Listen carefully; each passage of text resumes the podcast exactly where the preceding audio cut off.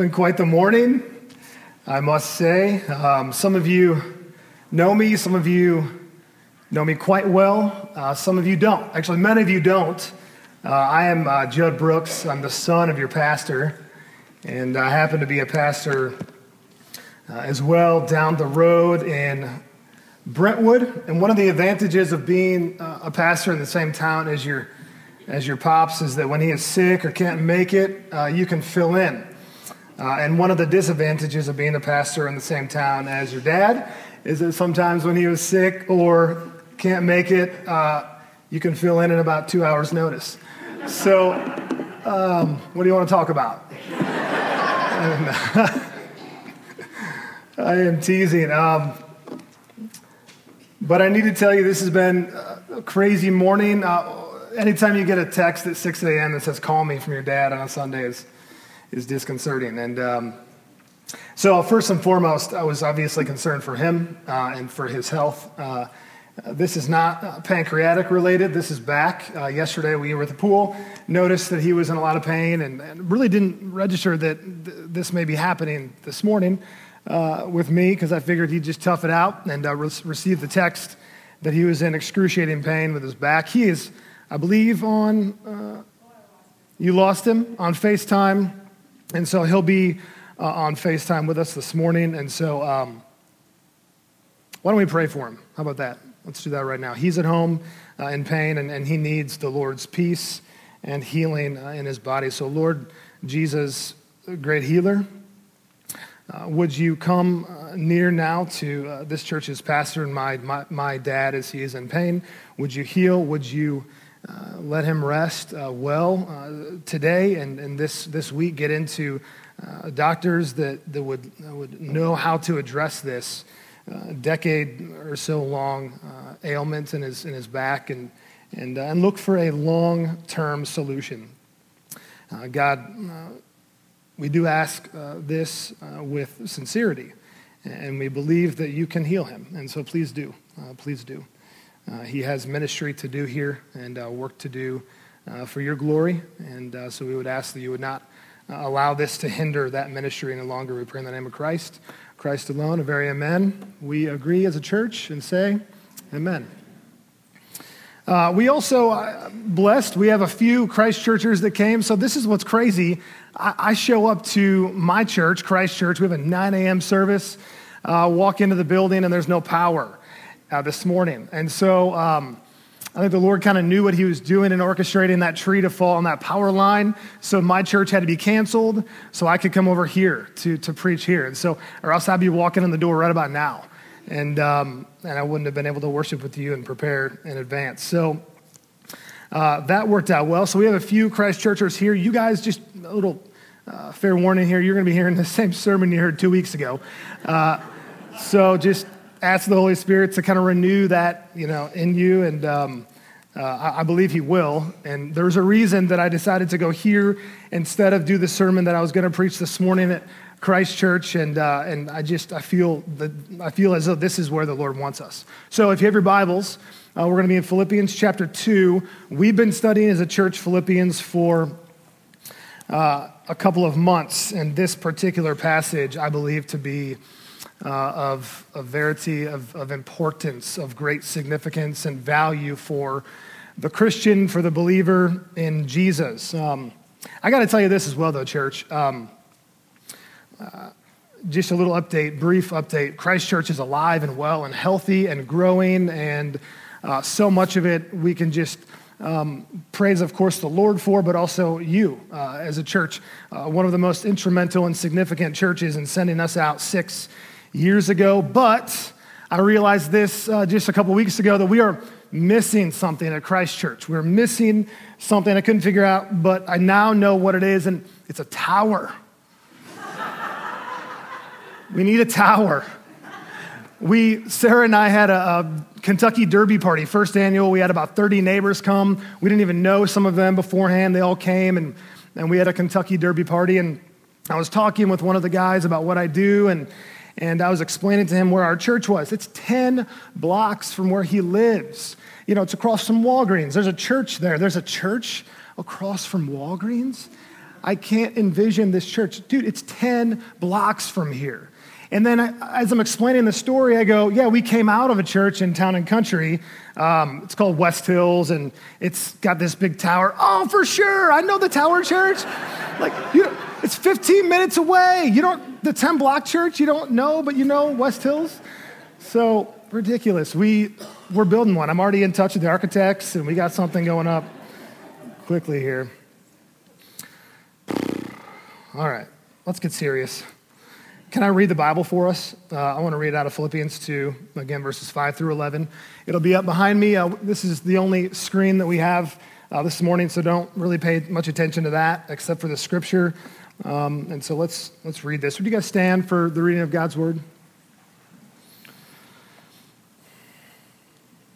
Philippians chapter 2, starting in verse 5. Have this mind among yourselves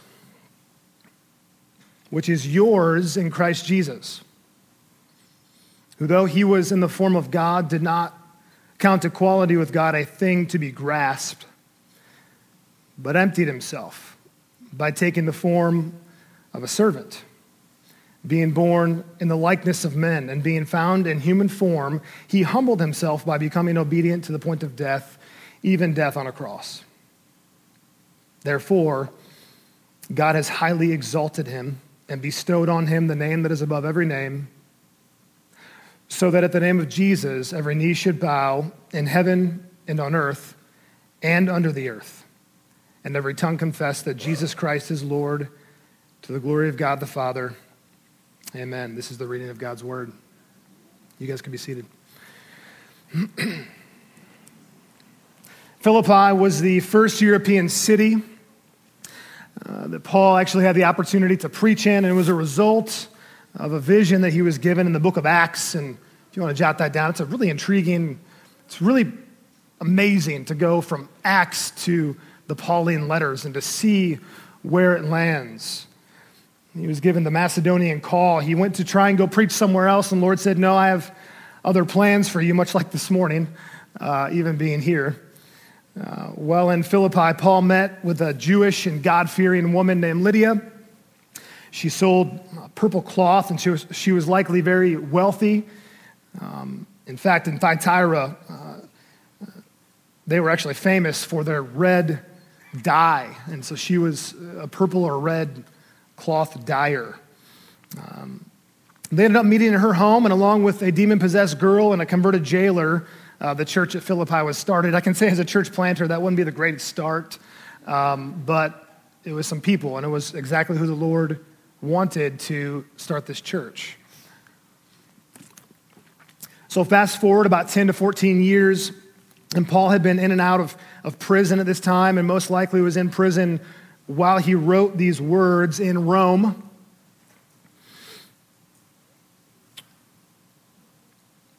the Philippians dispatched a man by the name of Epaphroditus to Rome with a gift for Paul, likely monetary gift, and sent him, and sent him back to them with this letter, Paul did.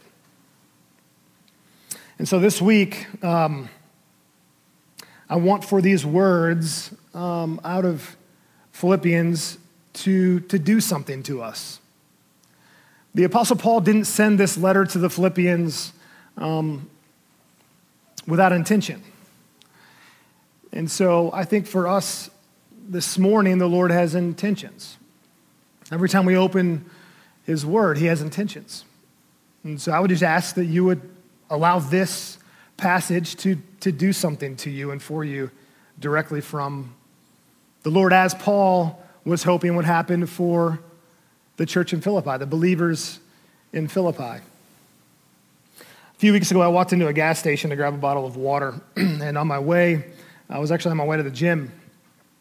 And a guy who looked uh, to be homeless, I've seen him at the corner of Brentwood and, and 40 uh, quite a bit. He was in line behind me, and he asked me about my shirt. And my shirt had the logo for my gym on it, and um, it is CrossFit. Uh, I don't mean to mention that you know, with any weirdness, but it is CrossFit because uh, you know the joke. You know how somebody uh, you know, you know if somebody does CrossFit, like they'll tell you. Um, that was not my intention with this story, though, but it did come out. Um, So I told him where it was from, and he told me he used to work out as well, but he said, quote, only to look good for the ladies. Then he asked me, Are you married? I said, Yes, happily married, three kids. He said, Why are you married? How old are you? Quite a bit of gray. I'm thinking it's totally normal. I said, I'm 34 years old. He said, You're too young to be married. You need many women. I said, I disagree. That sounds confusing and horrible. it's a true story. He actually followed me out of the gas station and virtually to my car, assuming he was looking for some cash or. And he once again just couldn't let this go. He said, Really, like, I, I'm, I, I don't think marriage is good. I think, I think men do better with many women. And I said, I'm actually a pastor, and I think you need Jesus and you need a wife. I said, I've got to run, but you, you need to really rethink that perspective. I did invite him to church. I had not seen him. In Philippians 2, Paul, church, exhorts the Philippians to keep Jesus' death as their central outlook in life. That's the gist of this entire text. Their central mindset for life. Instead of living to get and to get and to get, to get more women and to get more praise and to get more money, to gain, the Christian is called to imitate Christ, who came to give and to give and to give and to give. He humbled himself to the point of death, even death on a cross. And watch this, church. The gospel is the good news that we get to do that. We actually get to imitate Christ by the power of the Holy Spirit. It's the grace to live this way. It's the grace to keep you from ruining your life with many women. It's the grace you get to keep from ruining your life with more of everything you think you want that really will destroy you. I don't often use the message paraphrase translation, but I do think it's a valuable tool and resource for the church. And in Matthew 11 28, Jesus says, I won't lay anything heavy on you. Just keep company with me, and you'll learn to live freely and lightly. In other words, we have all we need to live lives devoted to Jesus. We need not be dependent on anything else. Do we, do we believe that? Now, again, for our text this morning, uh, what you might know, what you might not know, is that Paul is actually borrowing a very common phrase from the Roman society. He's just changing the object of the phrase from Caesar to Jesus.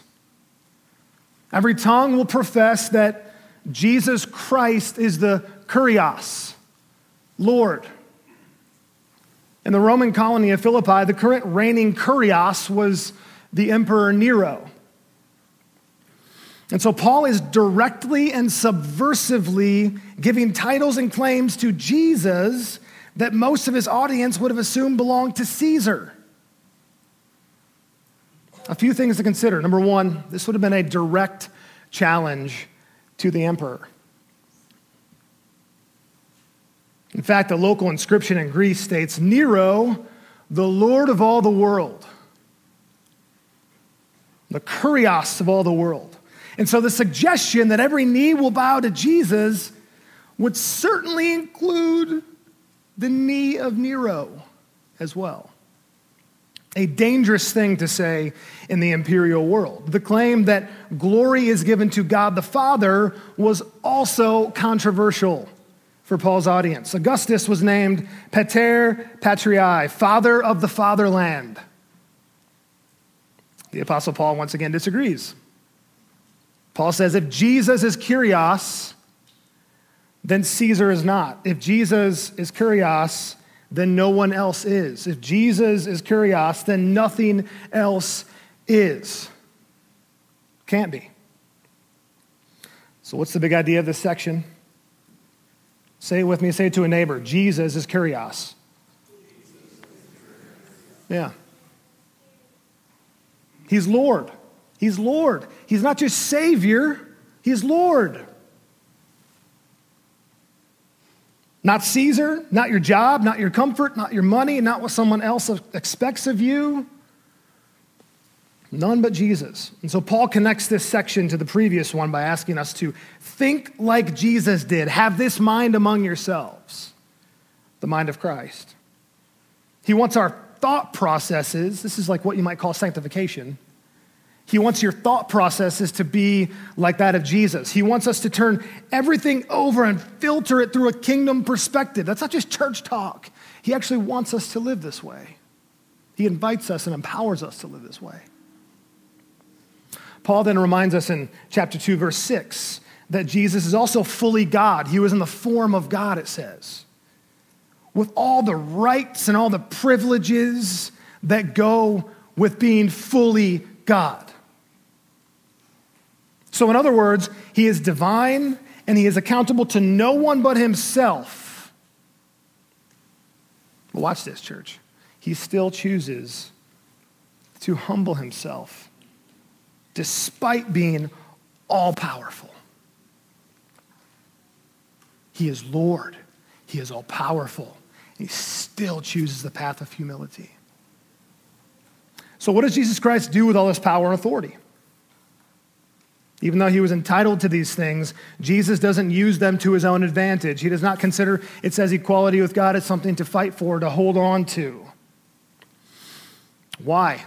Why? Why would he do this? Just a quick note here. So, not to let our theology get jacked here, Jesus is still. Right? By humbling himself, he's not somehow like relinquishing his lordship or his sovereign power. What's he doing? Well, here's what he's doing. This is real key. Watch this. He's showing us the only way to the kingdom. Period. He's showing us the only way to the kingdom humility, surrender. I can't do it on my own, Father. There is no Lord but you. I need you. I'll never be able to do it on my own. Humility, surrender. Like the hymn writer John Newton writes, I am persuaded that love and humility are the highest attainments in the school of Christ and the brightest evidences that he is indeed our master. What are the two words he uses? Love and humility. Turn to a neighbor and say, Love and humility. It's not church talk again. This is the, the persuaded the highest attainments in the school of Christ love and humility. 19th century pastor, author Andrew Murray pride must die in you, or nothing of heaven can live in you. Some things of heaven, a little bit of heaven, nothing of heaven can live in you. Church, you know why running into a narcissistic, prideful Christian rubs you the wrong way? Because he doesn't exist. Jesus says you can't serve two masters, you can't serve two lords. You can't be perpetually self centered and serve Jesus. You want to know the way of the kingdom, you need to find Jesus and see how he lived for us. Once you find Jesus, you humble yourself before him as Lord. So, so we need to remember this and hear this, church, that Jesus' decision to humble himself and die on the cross took place in a specific context while he was fully, fully God.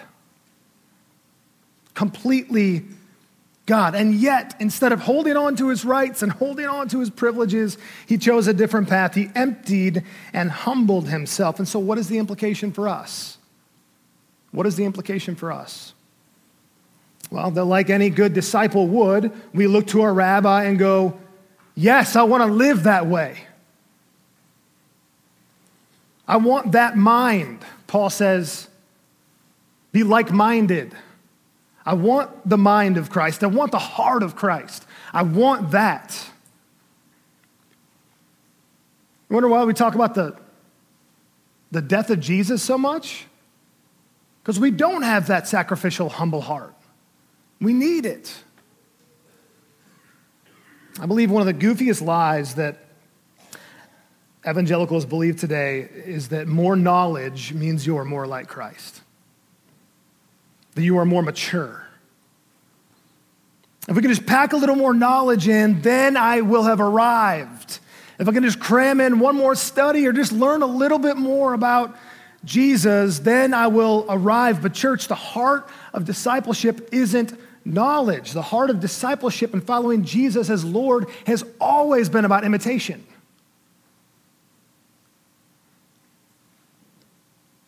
Knowledge is actually the same lie that Adam and Eve believed. So, what's your apple?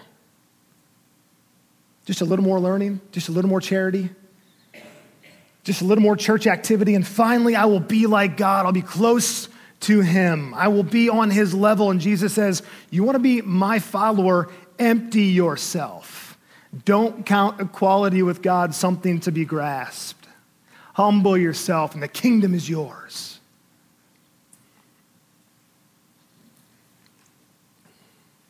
Our theology of the holiness of God and the darkness of man, our depravity, if properly understood, will humble us before a perfectly righteous king. I say that again? That's why theology is important. We're not dismissing knowledge here. Knowledge matters. A proper theology of, of God, our theology of the holiness of God and the darkness of man, if properly understood, will humble us before a perfectly righteous king. Elisabeth Elliot, wife of Christian martyr missionary Jim Elliot, writes Holiness has never been the driving force of the majority. It is, however, mandatory for anyone who wants to enter the kingdom.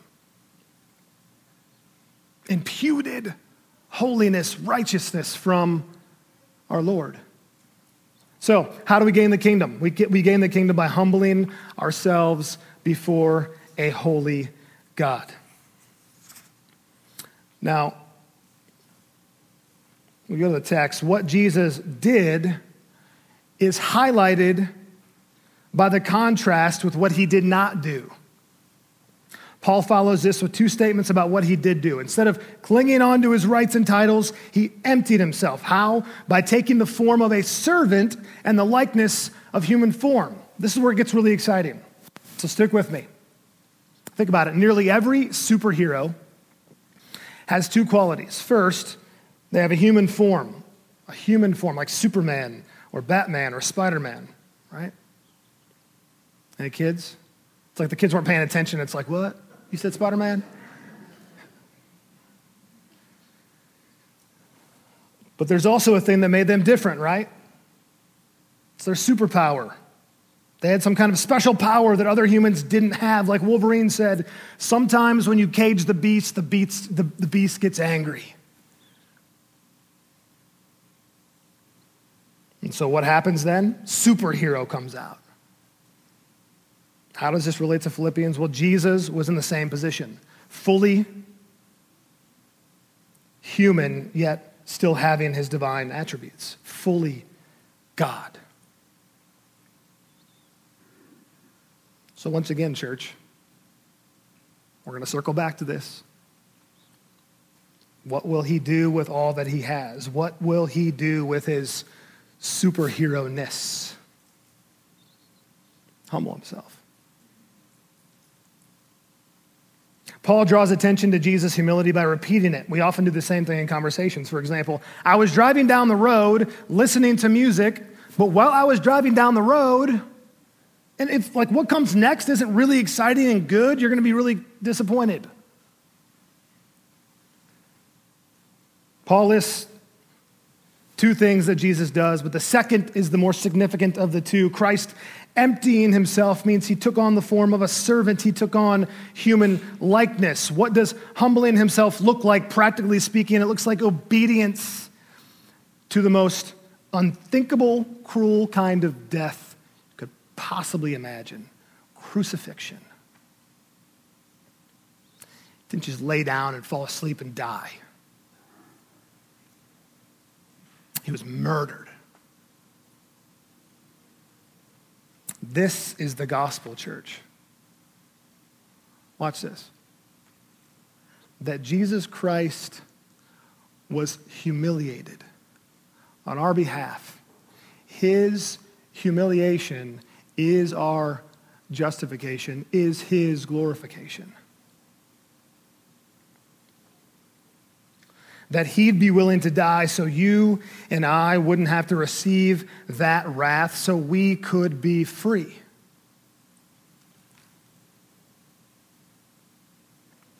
Now, I don't know about you, but our, our human view of power and rights has been really busted up by our sinful nature. When we have power and rights given to us, we aren't giving them up, are we? Why? Because we're comfortable with those rights. How dare you take my rights away from me? We're afraid that they might be used against us, leaving us weak. And so, while this might describe how things work in our human context, it's not how God works. We cling to them, He gives them up. So, what was the result of Christ's humiliation? Again, yes, it was our justification, but it was also His exaltation, His glorification. And so, was it worth all the pain and all the suffering and the hardship that he had to go through? Short answer yes. Because his humiliation paved the way for his exaltation. As a result of his humiliation, Christ is exalted in ways, church, so layered and powerful and wonderful that only God could have thought them He's going, to be, he's to receive glory and exaltation whether you or I sit here and give him that this morning or not. He's going to receive it. If we can just be a little bit more, that's good stuff.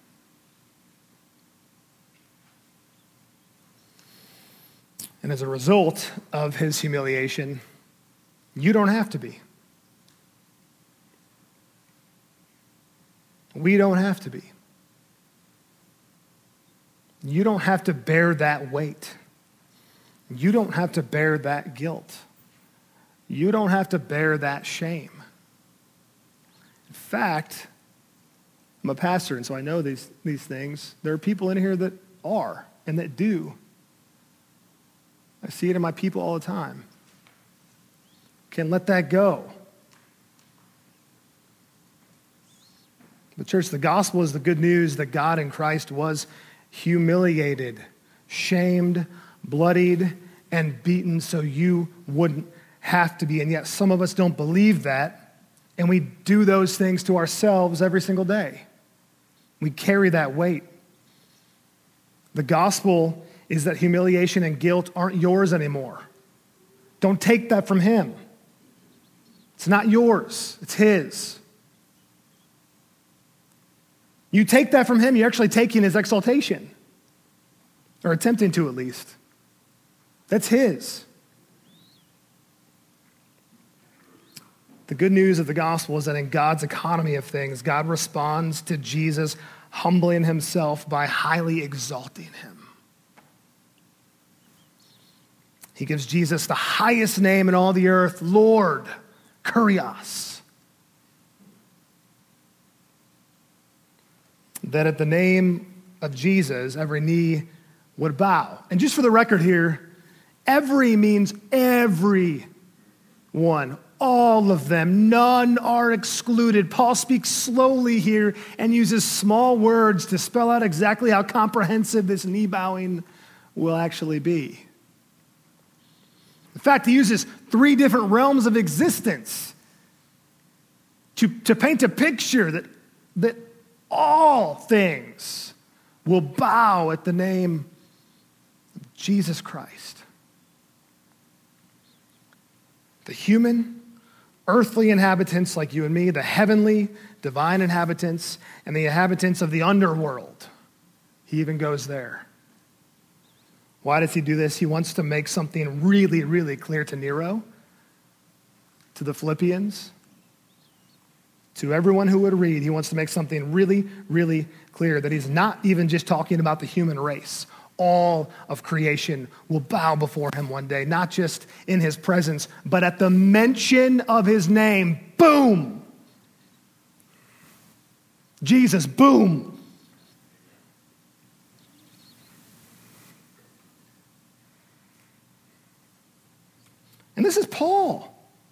The Apostle Paul, who's been to some third heaven that 2 Corinthians 12 talks about, and uh, who, who knows what that even was? Sounds awesome. I'd love to go. He's been there. This is Paul. He's been there. He's seen something that we haven't seen, and he still goes, at the mention of his name, every knee bows, every tongue confesses. So, to wrap it up, what does the humiliation and the exaltation of Jesus have to do with us? Remember from the beginning of this section, Paul cites, uh, I mentioned this, uh, Jesus' example as a model for us to follow, right? Like, have this mind, have the mind of Christ. As disciples and followers of Jesus, have this mind among yourselves, okay? That's actually a theme that we see throughout the entire book of Philippians a lot. Have this mind. Think this way, not that way. Have this heart, not that heart. Have one wife, not many women, right? Yeah, noted. And so, church, what's our motivation? To live like this, to follow Jesus as Lord. What's our motivation? This is, this is incredible. What's our incentive? Jesus humbled himself. Where is he today?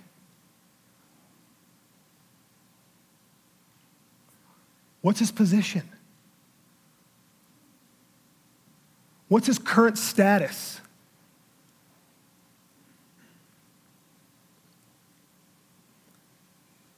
In the heavenly realms, being exalted at the right hand of the Father. This is why our eschatology matters. Because what is coming for the ones who humble themselves is 10 billion times better than anything you could think up or imagine while you're living today. You try and think it up and then just go 10 billion times better. I don't know. Why not? Because it's even better than that. That's where Jesus is. Why? Because he humbled himself. Remember the opening verses of this chapter. Is there any encouragement?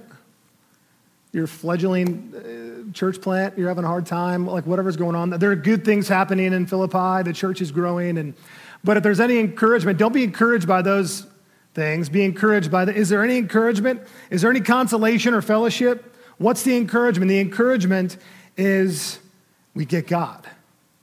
Those who will humble themselves, bow their knee, and their tongue confess, we get God. That's your encouragement. We get Him. The example of Jesus not only challenges us, the human form of Jesus not only gives us a way to live, but it also, church, casts a vision for the payoff of humbly submitting ourselves, surrendering to God. What's the payoff? We get God, we get the kingdom. Ephesians chapter 1. In him we have obtained an inheritance in Christ. We are sealed with the promised Holy Spirit, who is the guarantee of our inheritance until we acquire possession of it to the praise of his glory. That's what we get. We don't have all the answers. We don't know exactly what that entails, but we know it's going to be awesome. And so let me wrap up with this. We tend to believe Lies. We tend to believe lies. Every day I believe lies. I wake up and don't believe this stuff. I've had to pull my car over and just rehearse the gospel. Lord, remind me of your truth. Who am I? We believe lies. Number one, we believe that our sin is too much, too deep, too terrible, too dark to be covered. I could never live quite like Jesus lived. I could never look like my Lord, my rabbi. I could never do that. I'm too much of a mess. And two, that even if our sin has been covered, we couldn't possibly live in a way that would please the Lord. There's no way that, like, that's really my inheritance. I'm too much of a mess. And my response is yes to both of those lies. They're actually kind of true in some weird way. I think your sin is too deep, too. I think you're a big mess. I don't even really know a lot of you, but I think you're all messes. I judge you. That's what we do to each other. Guess who doesn't? Jesus. Do you believe that? Amen. He humbled himself so you wouldn't have to. be humiliated. He humbled himself so he could welcome you into his presence. By grace through faith are you saved. Period.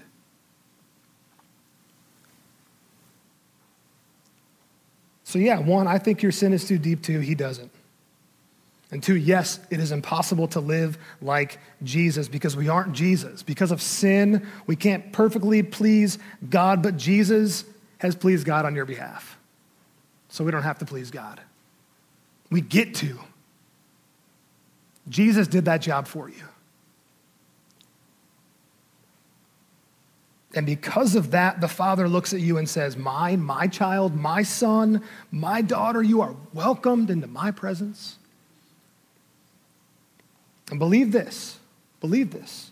He is honored and glorified as we humbly surrender to our kurios. As we bow at the mention of his name. Because, church, at the mention of his name, we can do nothing else.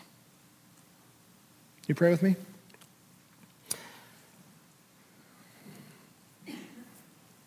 Jesus, what, what a passage this is. We thank you for your St. Paul for writing this, revealing more of who you are and your heart to us. And so, Jesus, be big in our lives. Be kurios. Bow our knees. Humble our hearts at the mention of your name. Let us respond. Let us respond to your humility by seeking to be imitators of you. That in all things you might be glorified. A very amen, we pray. Amen, amen, and amen.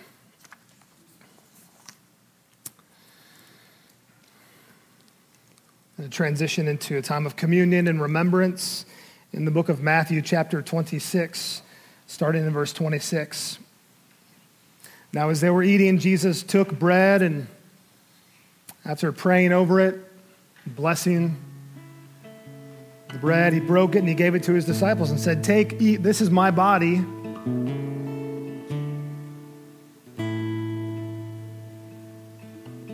He took a cup, and when he had given them given thanks, he gave it to them, saying, Drink all of it.